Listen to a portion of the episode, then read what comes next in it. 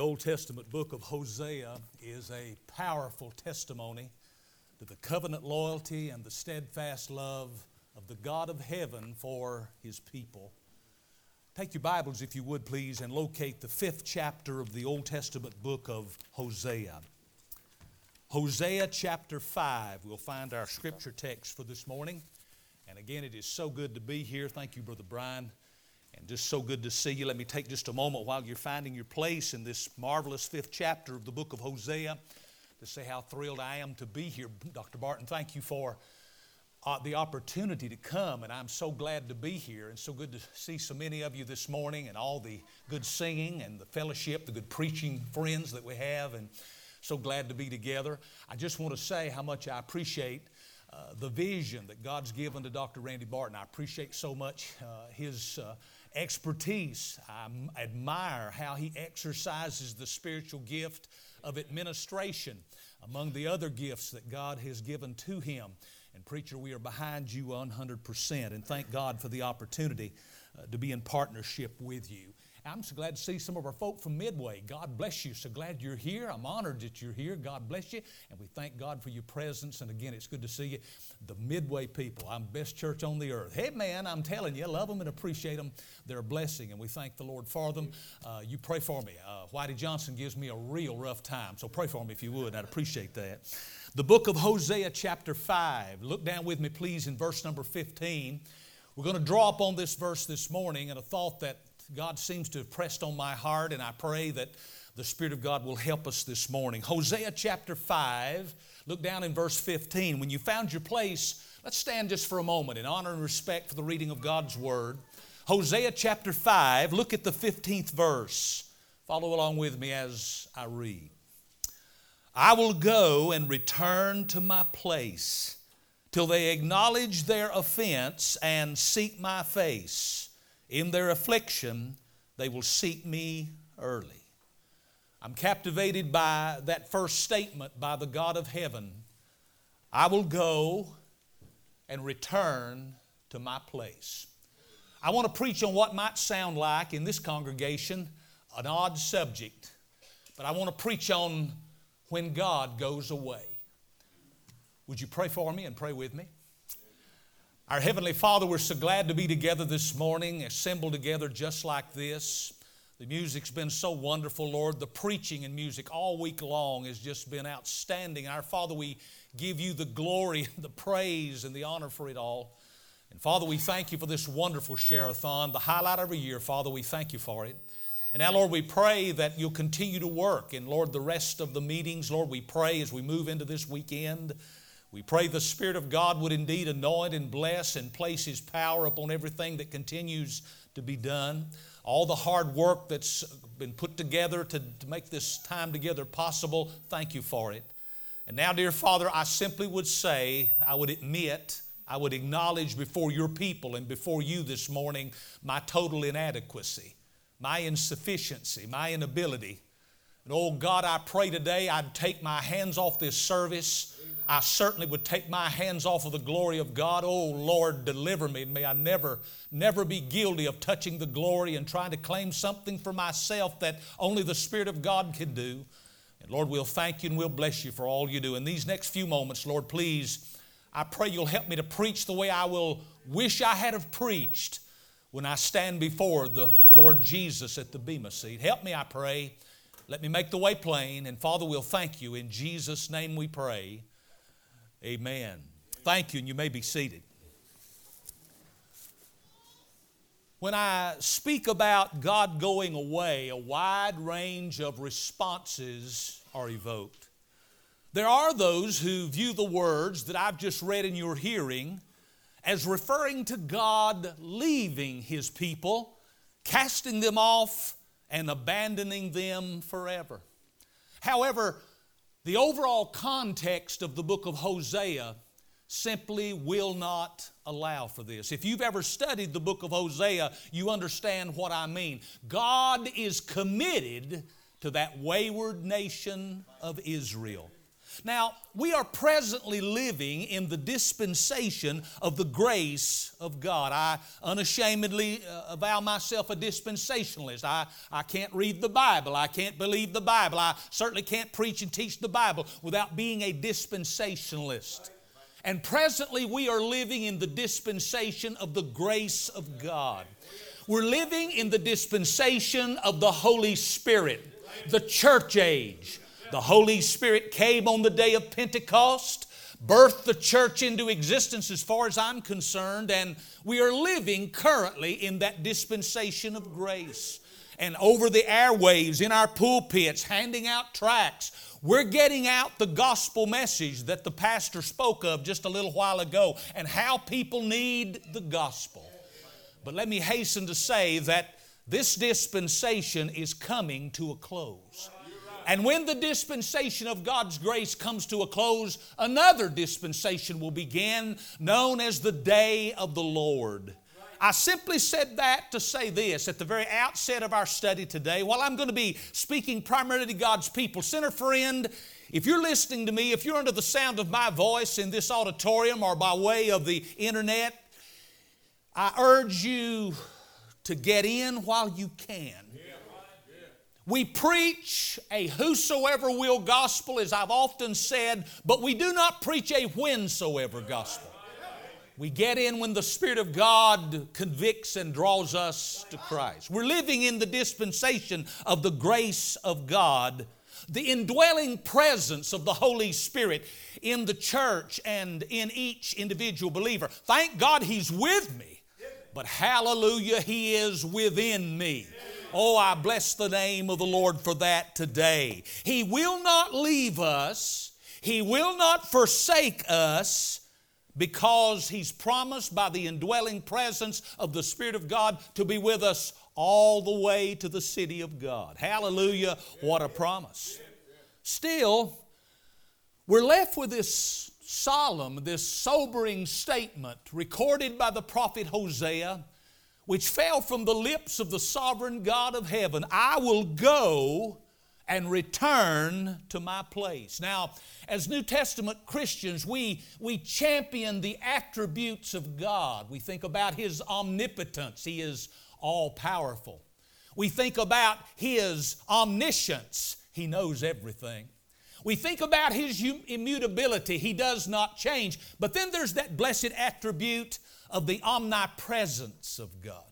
Now, the omnipresence of God simply teaches that everywhere, at all times, is before the Lord. Nothing can be hidden from Him, nothing can be kept secret from Him.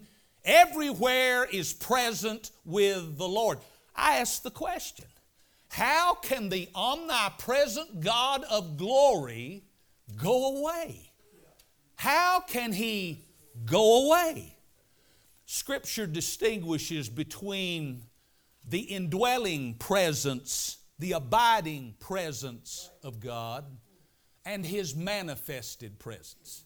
Now, I don't want to sound like I'm trying to argue semantics here, but there is a difference in the abiding, indwelling presence of God and His manifested presence.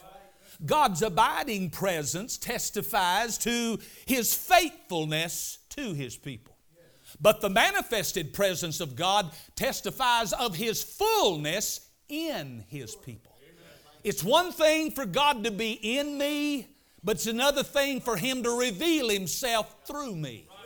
It's one thing for us to meet together like this, and somebody said, Well, let's pray the Holy Ghost to come down. Now, I understand the terminology, but friend, we're not praying for another Pentecost any more than we're praying for another Calvary. He's with me, and I say this with, with, with all, I, He came with me. When I woke up this morning, He was inside of me. I didn't get down by my chair and pray, now, oh God, give me another Pentecost and come into my. He was already there. When you came in this building this morning, thank God He came with you. His indwelling presence. But isn't it wonderful when He shows up? If I could say it, isn't it wonderful when He manifests Himself? I'll tell you, friend, if you want to know what's killing us in our country today, it's, it's, it's the deadness that has crept into our services. Now, now just, just don't cut me off. I, I'm not, I don't believe in, I don't want to accelerate the flesh, I don't want to work up something. Uh, I, I, Brother Jimmy Robbins down at Calvin said, God have mercy. We better stir up something, better work up something. Well, I want to say to you, friend, we, we're not trying to work up anything. But I'm telling you, if we've ever needed the manifested power of God in our churches, it's in this day and hour we're living in. There's a difference in His abiding presence and His manifested presence. The word manifest, according to Mr. Webster, means to make evident or certain by showing or displaying. God will display His power. God will manifest His power in our worship, in our witness, and in our walk with the Lord. He'll manifest His presence. He'll let His presence be known, enjoyed, and experienced. You see, when God saved you, He didn't save you to make you miserable. Sa- salvation's not supposed to be endured, it's supposed to be enjoyed. And don't misunderstand me, friend. I understand when the storm, cl- you better know. I understand sometimes the storm clouds hang low. I understand sometimes it'll rain, and when it rain, it rains, it pours.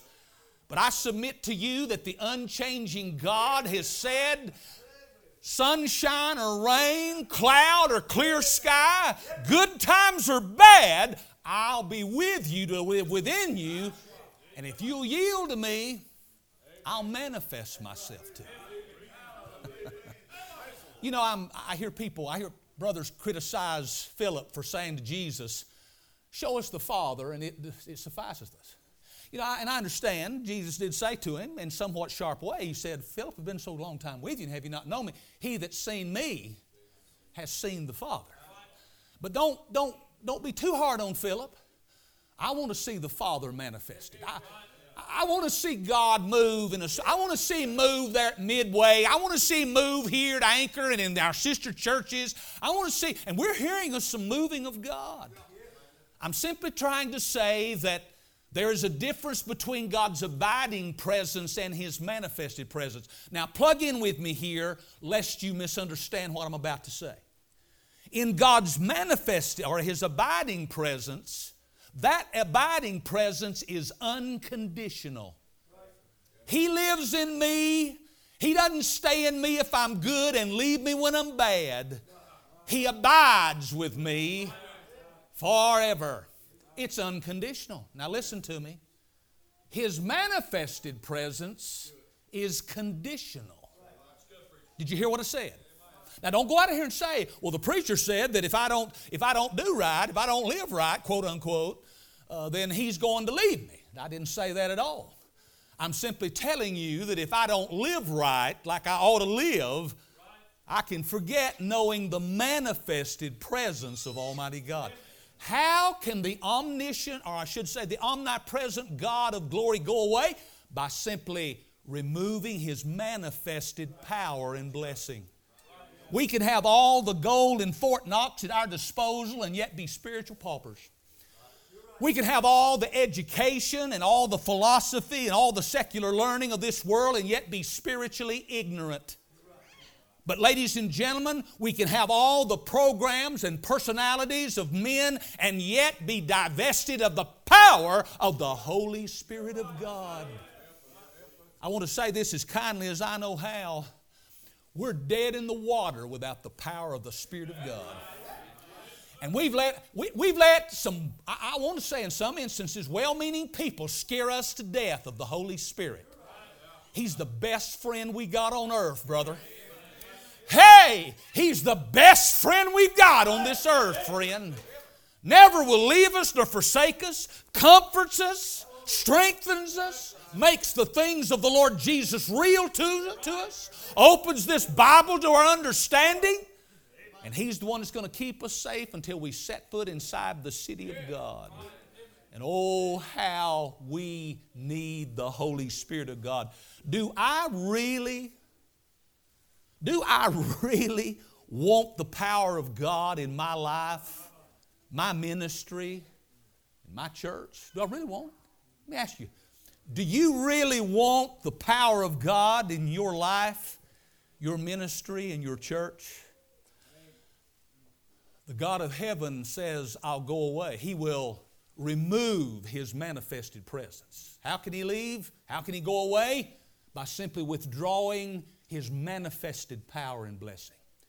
Second question I ask, and boy, this is important. Why? Why would the holy God of heaven say to his people, I will go and return to my place? I'll go away. Why would he say that? And could I just could I just mention this in passing in case I should be speaking to a preacher or a church that well really you you've got your programs and your personalities you're like the church at Laodicea. You got it all. You're, you're, so, you're so well equipped, you don't even need God. I want to say to you this morning, sir, I want to say to you this morning, ma'am, church, you need the power of God. Whether you realize it or not, you need the power of God. I need the power of God. We're living in too wicked a world. Now, that's another subject in of itself. But why would the omnipotent, the omniscient, the omnipresent, immutable God of heaven, why would He go and return to His place? If you look back up in the first 13 verses of this fifth chapter of the book of Hosea, you're going to discover several indictments by the God of heaven of His own people. Time will not permit me. Uh, Dr. Oliver Greene, I was listening to him the other day. He said, I believe when we get to heaven, he said, I think, I'm gonna, I think God will line all these preachers up and down the river of life and just let us preach for a thousand years apiece and just get it out of our system. Amen? I don't have the time this morning to develop these, but could I just very briefly mention and point out why the God of heaven said, I'll withdraw my blessing? I'll go away. First of all, he would go away because there were stumbling blocks among his people. Look at verse number one. Hosea chapter 5, verse 1. Notice God's references to a snare and a net. Do you see it there in verse 1? That's noteworthy. Two devices that obviously are designed to trip up and trap a hunter's prey. Now, it's interesting that in this context, the priests in Israel were being characterized and portrayed in such a way. The term stumbling block is only found 12 times in our King James Bible, seven times in the Old Testament, five times in the New. But both Hebrew and Greek words, translated stumbling block, denote that which causes one to fall or trip up. It includes the sense of weakening or causing one to lose strength. The priest's lack of holiness caused others to stumble. The priests, of all the people in Israel that should have been holy, it should have been the priests and yet they were stumbling blocks. And the priest's lack of holiness caused those others to stumble. They were not walking in paths of purity of life. They were not following God as they should, and that caused others in Israel to stumble and neglect holy living. I can almost hear that Israelite man say, Well, why should I live holy? Why should I live right? The priests don't even live right, they're not even living holy. Go back and study the, the background for the book of Hosea. I'm simply trying to say that my daily life is saying something to those around me about Christianity. And we talk a lot of times about how we need to live right in front of sinners, but I need to live right in front of the saints. Now, it's one thing to be a stumbling block to a sinner, how terrible. But it's another thing to be a stumbling block to a saint. And I'm afraid that the fault lies many times right at my feet, at, at the preacher's feet. You see, if I don't show and evidence the reality of God's presence, His power, His anointing, His power to sanctify and make me holy, if I don't evidence that, somebody's going to say, well, well, the preacher's not even living right. Why should I live right? I'm simply trying to say it does matter how I live before others. I'm saying to you this morning, he would go away because there, was, there were stumbling blocks in the midst of his people. There's second reason, if you look at verses 2 through 4, the omnipresent God of glory would go away because of the sensual idolatry in his people. Not only the stumbling blocks, but the sensual idolatry in verses 2 through 4. In verse 2, do you notice that infinitive phrase, to make slaughter? That phrase simply means that in Hosea's day, life was cheap. In Hosea's day, there were actually infant sacrifices being conducted. In the valley of Hinnom, just south of Jerusalem, the valley of Tophet, as some people call it, the pagan god Molech, otherwise known as Chemosh, was set up in that valley.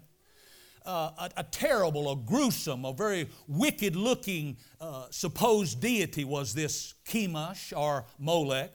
And many times you'll find in the Bible God referring to, or the prophets referring to, somebody making their children pass through the fire to Molech. That was a huge statue. It was made out of stone, carved out of stone. It had a gaping maw like a big bird's beak, and it was open. And the hands and the arms of Molech was, were extended upward, and the body, the frame, was hollow. The priests would build a, a fire inside of Molech, and they would heat that image until it was ashen hot. And then, get this, while the priests of Israel beat drums, families, mothers, and dads would bring their little babies and lay them on the open, ashen hot arms of Molech, and those little babies would tumble down into that gaping maw, into the fire, and perish, passing through the fire to Molech, while the priests were beating the drums to drown out the cries of those infant children. Oh, we say how terrible, how wicked it is to put little children to death. But listen to me, friend. How many little children have been put to death in their mother's womb uh, since 1973? And, and could I just say something here, real quick, preacher? I'll make it quick. I'm still rejoicing over the Supreme Court. Hey, I'm still rejoicing over the Supreme Court ruling right about Roe versus Wade. But if you and I think this deaf crowd is going to lay down and take that like nothing, they're going to accept we're naive at best. There's something, you mark it, friend. Write it down. Search your Bible, mainly secular history will teach it. No culture, no nation that kills its children and euthanizes its senior adults lasts very long. Now, don't misunderstand me. I'm, I'm, I, we live in the greatest nation on earth. I'm so glad to be an American. I'm not proud of some of the things we do, but I'm glad to be an American. And could I just simply say this? That I, I, if you don't like America, the boats are sailing and the planes are flying, friend. Why don't you get on that banana boat? Why don't you get on that plane and why don't you fly over there to Beijing? Why don't you fly over there to Tiananmen Square? Why don't you fly downtown Moscow? Why don't you try that for a while? Now, we're not perfect, we're far from it, I'm glad to be an American.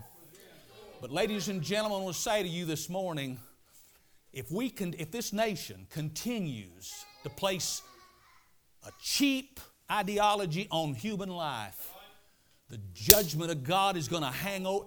It'll fall on this nation as sure as your name's what it is. Now, I wasn't in my outline, but bless God, I'll eat ribs and sleep better tonight. Amen. Sensual idolatry to make slaughter. But notice something else, verses 3 through 4. Do you see the term whoredoms? Obviously, including the thought of immorality. Does that sound familiar? Uh, Brother Billy Kelly said it best. He said, You can't even sell a bag of hog feed anymore without putting some lewd picture on the front of the hog feed bag, he said. man, we're living in a day and an hour when uh, this thing is geared toward the lust of the flesh. And friend, we got to be very careful what goes in the eye gate, what goes in the ear gate. I've got several young people here this morning. Young person, you listen. My old dad used to say, Son, you better listen to me. I've been here a little longer than you have. I say this with all due respect. You young people, listen to me for a minute. I've been here a little longer than you have. you'll be real wise to stay pure till you meet your partner to marriage altar. You're a, if you're a young girl, you're going to meet a young boy. If you're a young boy, you're going to meet a young girl. Somebody help me now. Come on now. And you'll be wise to stay pure till you meet your partner in the altar. Just want to mention that. But here's the thing that fascinated me. Do you notice here how idolatry led to immorality? Idolatry inevitably always leads to immorality. You see, what I worship ultimately determines how I conduct myself.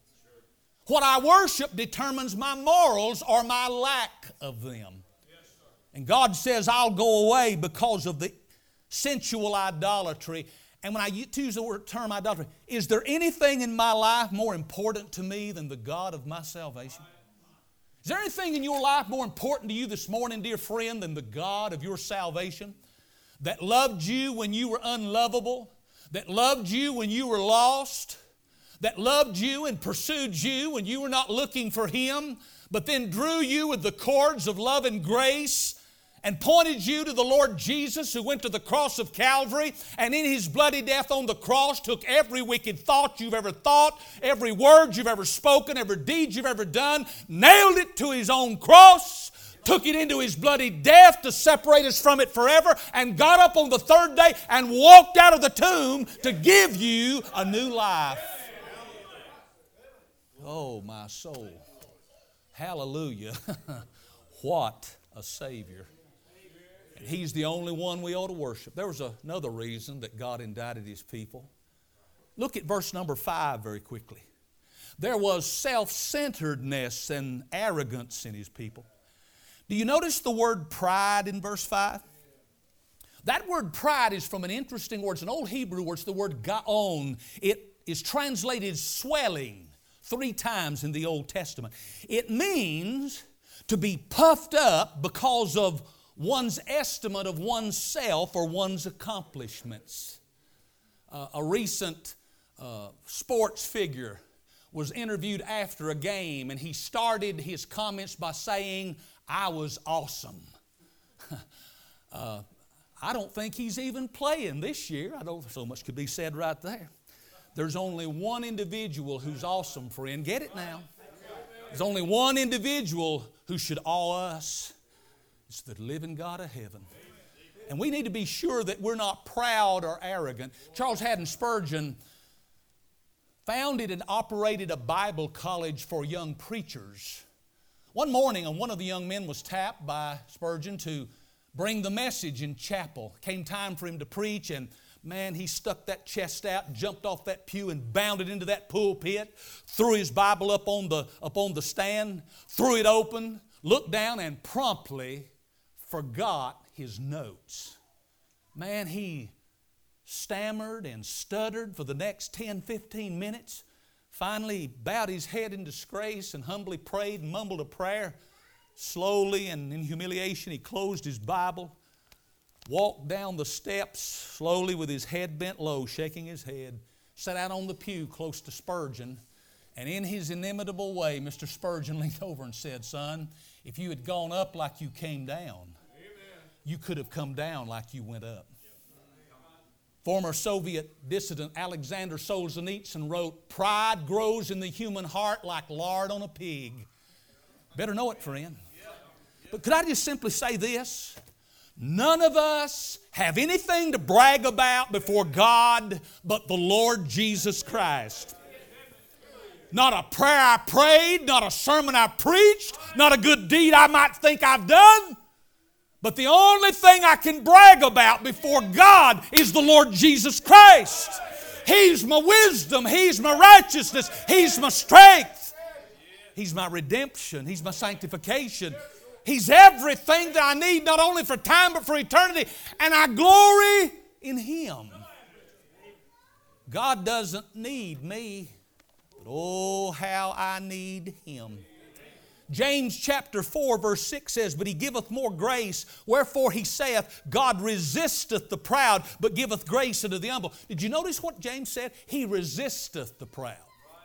Now, for some of us who tried to play ball when we were in high school, if you ran in the backfield, the backfield coaches taught you that when you were running with the ball and a would be tackler was honing in on you, you were to use a tactic called the stiff arm. But Stanley mentioned he remembers that tackler's about to get a hold of you. You reach your hand out, put it on his helmet, and push him away. That's to stiff arm somebody. Now, listen carefully to me. When James says God resisteth the proud, that word resisteth, interesting word. It virtually is saying God pushes you away. Now, hear me. He, if you're saved, you're not disbarred from the family, you're not cast out of the family. But that close, intimate, manifested fellowship with Him, you won't get it if you're proud. Won't get it if you're arrogant. Little story's told of that old boy and went into the little children's Sunday school class and walked in there and he looked at the class, put his thumbs in his mouth and said, Why do you young children think they call me a Christian? The little boy in the back spoke up and said, Because they don't know you, is why they call you a Christian. God would go away. God would go away because of the self centeredness and arrogance of his people. There was a fourth indictment. Look at verse 7 quickly. There were simulated professions of faith that were encouraged by his people. Now, when I use the term simulated professions of faith, I'm talking about false professions of faith. Notice, if you will, in verse 7, the reference here. They have begotten strange children. Do you see that reference there in verse 7? That adjective, strange, suggests that which is not according to God's will or God's way. It's the same adjective used of the fire offered by Nadab and Abihu, Aaron's sons, and God struck both of them dead. It was fire not according to God's will, it was fire not according to God's way. I'm simply trying to say these strange children referred to those who were outside a genuine covenant relationship with the Lord. Now, I'm not judging anybody, you, you just relax, okay? But I'm afraid that there are many strange children, false professions of faith in our churches today. I've got a preacher friend of mine that told me he was preaching a revival meeting in a little country church down in South Carolina years ago. He said at the end of the service, his little, I think she might have been four or five years old, she came up crying. He said, Honey, what's wrong? She said, Daddy, I lost my pocketbook. And he said for the next 30, 45 minutes, we were looking through pews, crawling down, looking under pews, looking everywhere for my little daughter's pocketbook. He said on one occasion when I was down looking under a pew, he said, No audible voices, no lights flashing, but he said, It seemed to me that the Spirit of God spoke to my heart and said, There are a lot more things lost in a Baptist church than a little girl's pocketbook. I simply would appeal to the parable of the sower. So much could be said there. But false professions of faith were being encouraged by the people of Israel. Now, how can false, how can strange children be produced today? They're produced today by preaching a man centered gospel instead of a Christ centered gospel. We get in the pulpit, friend, we're not the. It's not a, hey, it's not about me, God have mercy. It's not about you, but it's all about Him. Everywhere I look in the book of the uh, the book of God, from Genesis to Revelation, I see Him, the Lord Jesus, in shadow, type, or fulfillment. I like what one preacher said the Old Testament says, We're looking for Him. And the New Testament points to the shores of Galilee at Jesus of Nazareth and said, We found Him. It's all about Him. And we better preach Christ crucified, buried, risen again. Why? Paul said in Romans 1:16, help me now. For I am not ashamed of the gospel of Christ, for it is the power of God unto salvation to everyone that believeth, to the Jew first, and also to the Greek. Incidentally, that word power is from the word dunamis. We have our English derivative dynamite from that word. The gospel is the dynamite of God. Preacher, when you're in the pulpit and you're handling the gospel, you know you're handling dynamite. You realize that? the power to blast a sinner out of the kingdom of darkness and put him in, put her in the kingdom of God's dear Son. Preach the God. I'm saying that strange children are produced by preaching a man centered gospel instead of a Christ centered gospel. Strange children are produced by taking a light view of sin and minimizing its consequences. Boy, we're there. Which we're there. Well, you know, it's not as bad as you're making it, preacher. I mean, don't you know? Don't don't get hung up here. All I know is, I look at the cross of Calvary and I see what my sin did to the Son of God, and it's not pretty. Sin is black. Sin is evil. Sin is wicked. Sin is devastating. And brother, God bless you, brother Randy, playing brother Stennett Blue. He said it best sin will take you farther than you want to go, cost you more than you want to stay, and keep you longer than you want to stay. Sin, don't minimize it. It'll only produce strange children. And then, strange children are produced by pointing sinners to programs and religious exercises instead of the Lord Jesus Christ. I heard Dr. John Phillips the other night preaching on the book of Revelation, and I was fascinated how he kept bringing us back to Christ. Kept bringing us back to Christ. We better be pointing people to Jesus Christ. God says, I'll go away because there are simulated professions of faith that are being encouraged. False professions of faith are being encouraged. But then, fifthly, look at verse number 10. The, there, he would go away because of the surrender of Christian standards. Now, buckle your seatbelt if you're going to go ahead and, and accuse me of something, help yourself, it's fine. But you see, beloved, you can't get around it. If you have a King James Bible, and I'd be ashamed if I didn't, but if you've got a King James Bible, you're going to find standards all through the Word of God. I found the other day in 1 Peter, Peter called us a bunch of peculiar people. That's no insult, that's a compliment, friend. We are the peculiar people of God. We're marching to a different drum beat. We're following a different group of standards. And notice in verse 10, do you notice the reference like them that remove the bound? Do you see that word bound? Interesting word. It's the word gabul. It's the Hebrew word that notes a border or a territorial boundary. But moreover, this word gabul, translated bound, it suggests limitations. Interesting study was made some time back. I'm surprised they even put this out It's been several years ago, but they took a, a group of kindergarten children and they took them out into an open field and just turned them loose. But in that open field, those children would look around at each other and look around at the field, and they stayed all, all huddled together. Couldn't get them apart, couldn't get them running from one side to the other. But they took the children in and they erected some portable fence posts, padded fence, put up a, a portable fence probably a half acre fenced in. Turned those same children loose inside that boundary, and those children just went bonkers, had a great time. You know what it was? They had a sense of security. Those boundaries were not keeping them from realizing their potential. Those boundaries spelled security for them. And let me tell you something, friend. I understand and I know you young people listen, but you've let some of these pointy headed infidels tell you that standards and convictions, that'll just, that'll just, just cramp your style. Have you ever thought for just a moment that the standards and convictions that God's given us might be for our blessing? I've never been freer than to be within the confines of God's grace, the confines of the spirit filled life in my life. I've lost nothing in the hellholes of this world. I've lost nothing in a bar room. I've lost nothing in a house of ill repute. Oh, preacher, I feel so sorry for you. You don't know how to live. You go to church and you sing and preach and pray, and you love to be with people that do. I'm guilty. I found my crowd. I found my crowd.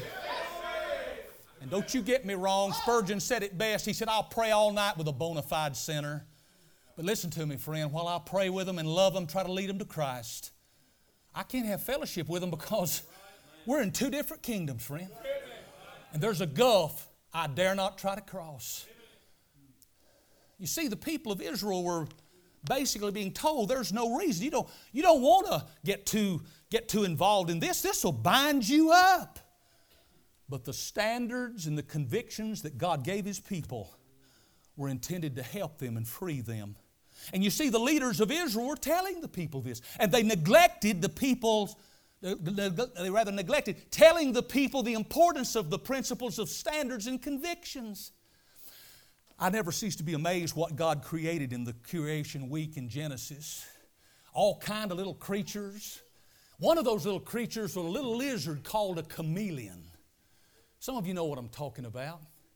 God endowed that little creature, that little chameleon, with an unusual defense mechanism. That little chameleon's able to change the color of his skin according to whatever environment he is. Now, that's not convergent Darwinian evolution, that's the wisdom of the Creator God. One little chameleon, Christ, uh, chameleon jumped on a piece of brown cloth, promptly turned brown. Jumped on a piece of green cloth, turned green wound up on a piece of plaid and had a nervous breakdown. Preacher, what are you what are you trying to say? God's not called you to be a chameleon. God's not called you to blend in. He's called you to stand out. Oh, preacher, I'll tell you. Now you're being pharisaical. Oh, am I? Isn't it interesting that all I know is that time, and you don't have time but Time and time, the Bible talks about coming out and being separate unto the Lord and being dedicated. Where'd that go? We used to preach that in our Baptist church, but somehow we've, we've come to, we've become so everlastingly ecumenical. Uh, we become so concerned with what somebody's going to think. We better tone it down. Now's not the time to tone it down. Now's the time to tune it up, friend. God's people should be different from every person on the face of the earth.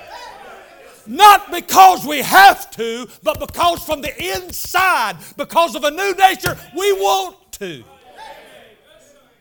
And God said, I'll go away because the standards and the convictions have been moved.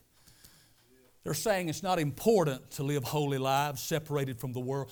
Could I say just a word to my pastor brethren this morning? Brethren, we dare not lower our Christian standards.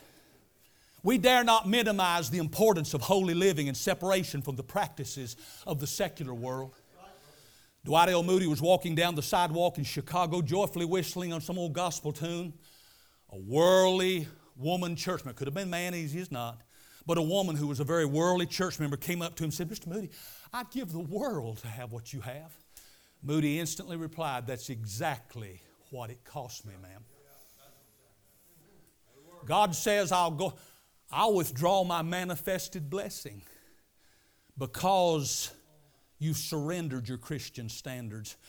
Remove not the ancient landmark, same word, which thy fathers have set. Proverbs 22, verse 8, 28. But there was a, a sixth thing. I'm done with this. Look at verse number 13 quickly. God says, I'll go away because secular resources were sought out by his people. You've not sought me, you've sought secular resources. In verse 13, do you notice the use of the name Ephraim? That name is used in the Old Testament as a synonym for the nation of Israel. Notice how Ephraim saw. The word means to perceive and become aware of. And notice two things. He saw his sickness.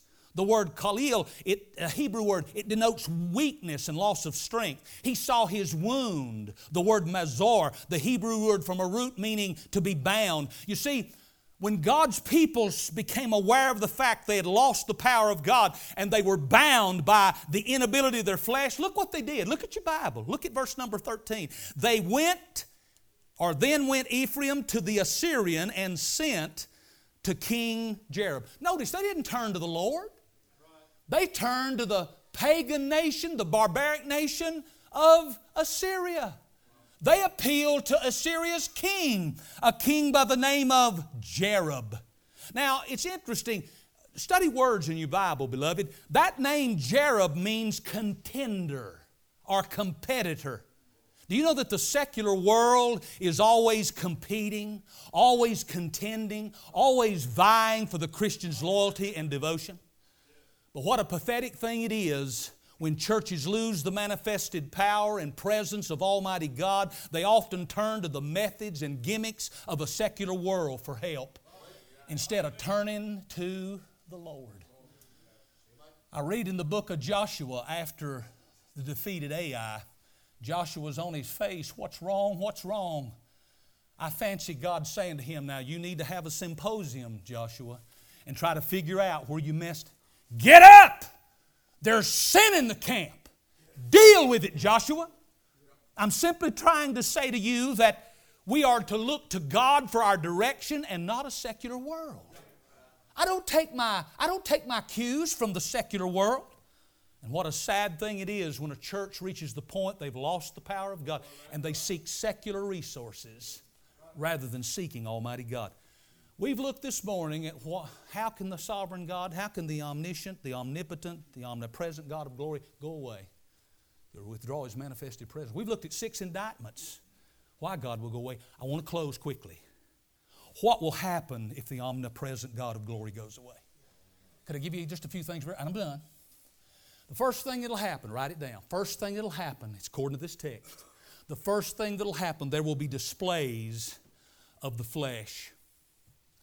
There will be displays of the flesh. We'll be left to ourselves, sub- subjected to man made programs and the personalities of men. Listen to me, friend. It's no small thing for God Almighty to remove His power and blessing from a church and in an individual believer and that believer's life. We, wouldn't, we could go outside and get in our automobile. We wouldn't have to drive far we'd come to a church that at one time was on fire for God. One time was a soul winning church. One time was a gospel preaching church. One time the pulpit was so on fire for God, but not anymore. They've lost the power of Almighty God. Natural, now, now I'm, pray for me, preacher. Natural talent has largely replaced the exercise of spiritual gifts. And don't you read anything into that I didn't say. Natural talent is not necessarily the power of God. But spiritual giftedness is always backed by the power of God. Brother Billy Kelly said in one of the Greer Camp meetings, he said that man asked if he could sing a song, and he got up. Good country man. Started to sing, hadn't got into the first verse. Both sets of false teeth flopped out on the pulpit. Picked them up, put them in, hit that second verse. Hadn't got through the second verse. Fell out again reached and got them, stuck them in his pocket, and gummed the rest of the song. What, what, what are you trying to say, preacher? I'm simply trying to say I'd rather hear somebody filled with the Holy Spirit exercising their spiritual gift than somebody that doesn't know the Lord and have all the natural talent in the world. I know that's playing close to the tater row, but friend, it, it's getting desperate, friend. It's getting late, and we better find out exactly where we stand. There'll be displays of the flesh. I, I must confess something to you. My favorite hymnal is the Burgundy Church hymnal. It's a Church of God hymnal. I confess it. I love the church. I don't agree with them, but I love them. They're my friend. I've got pastor friends. But in that church hymnal, I was thumbing through it the other day. I found a, a song. You know what it was entitled? The Anointing Makes the Difference. I, I just hung on that for a little while. Read that thing. That's exactly right. It's the anointing that makes the difference. It's not my three point outlines and little cute poems. It's the anointing of the Spirit of God that makes the difference. And if we don't come back to being anointed with the Spirit of God, we're in trouble. There'll be displays of the flesh.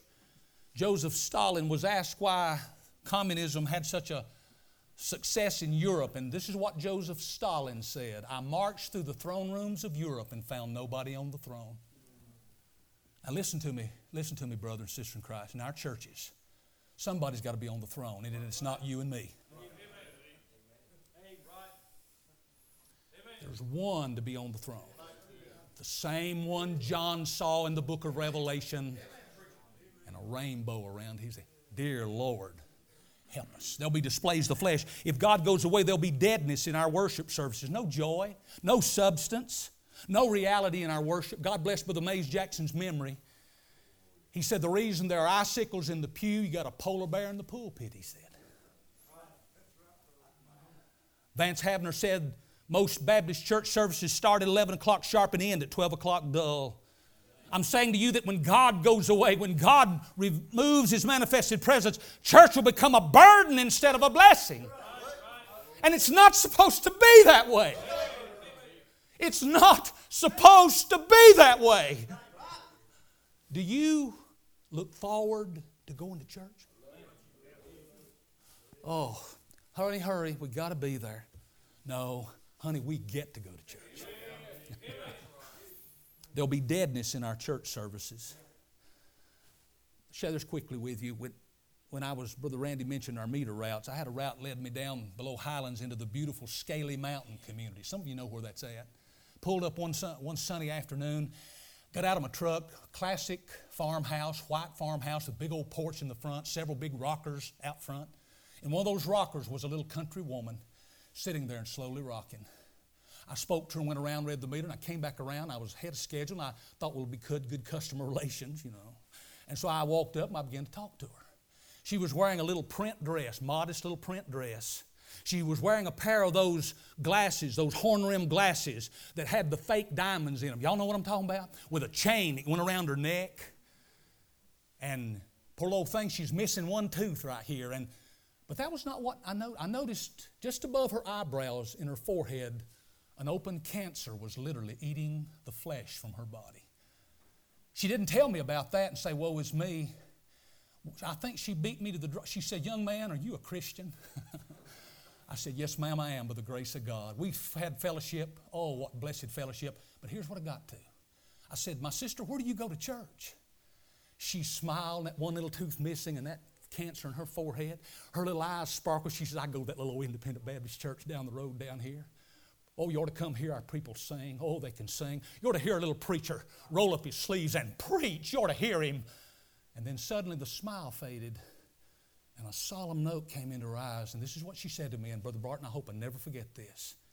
She said, I used to go to that old big church uptown, but I couldn't feel nothing up there. Now, you don't cut me off. We're not saved by feelings or emotions. They're wonderful servants, but terrible masters. But when God manifests His presence, the people of God will know it. Don't tell me they won't. They will know it. Third thing that'll happen if God goes away, there'll be a destitu- destitution of spiritual growth and evangelism. Saints will spiritually starve, and the lost will remain unsaved. I'm saying to you, and I don't, we're not going to take the time to do it, but if I were to ask those of you young people that are 16 years of old, 16 years of age, or younger, would you stand? We'd have children standing, all people, young people, all over this auditorium, I suppose. And I'd ask those of us that are more advanced and start to say older, but that makes people mad when I say that we're more advanced. I look at these young people, are they not worth us trafficking in the old time power of God? Don't they deserve to see something besides a trained polar bear in the pulpit? Don't they deserve to see something but the, besides the status religious quo that's never changed anybody? Don't they deserve it? I say they deserve it. Oh, I'm, I'm, I'm afraid it'd scare them. Won't scare them. It'll be the best thing that ever happened to them. Pastor, dear friend of mine in South Carolina taught third grade for years. She told my wife and I some time back, she said, I still remember a little girl coming up in church. She said, Oh, and called her name. Wish you'd have been there last night. The power of God fell. Third grade. The power of God fell. I'm simply trying to say if God goes away, we're sunk. How can we keep him from going away? Stay true, stay in this book and love the Lord thy God with all thy heart. I'm not putting you under law, I'm just simply telling you. Take your cues from the Word of God. I read this and I'm done. Pastor's coming. For a decade after the year 1918, an Italian sculptor named Alceo Dossena reproduced numerous pieces of Renaissance sculpture and sold the majority at an average of price of $200 to an art dealer. He claimed, that art dealer did, that he disposed them as, as copies, but they were such clever imitations, this article goes, that the dealer sold the pieces as originals for fabulous sums of money to the world's leading art museums and private collectors. Dossena found out what had happened in 1928 and he sued that crooked art dealer for part of the profits. The resultant publicity made Dossena and his imitations so famous that, listen, at an auction in New York five years later, the Italian government felt it advisable to give each buyer an official document that guaranteed his purchase to be a genuine fake. I simply said that to say this. If we lose the old time power of God, if we lose the manifested presence of God in our churches, we're nothing but a genuine fake. The old hymn writer said it best I need thee every hour, most gracious Lord. No tender voice like thine can peace afford. I need thee, oh, I need thee. Every hour I need thee. Oh, bless me now, my Savior. I come to thee. And I say to you this morning, we need the Lord like we never have before. Would you bow your heads with me, please? Heads are bowed, eyes are closed. Dr. Barton's coming and he's going to direct us. Talk to the people of God because I say something to you sinners that might be listening. You're lost, you don't know Christ. The same God that can withdraw His presence from the church is the same God, if you toy with and trifle with His grace, He can withdraw Himself from you. Know how I pray that that won't happen to you. I pray you'll come to know the Lord Jesus as your personal Savior. Our heads are bowed, our eyes are closed. You need to come this morning, whatever the need may be. I, I don't want to lose the power of God, do you? I, I don't want to become some type of a, of a monument, a mausoleum. I want the power of God on my life. Oh God, don't go away. Don't withdraw your power. Don't withdraw your blessing.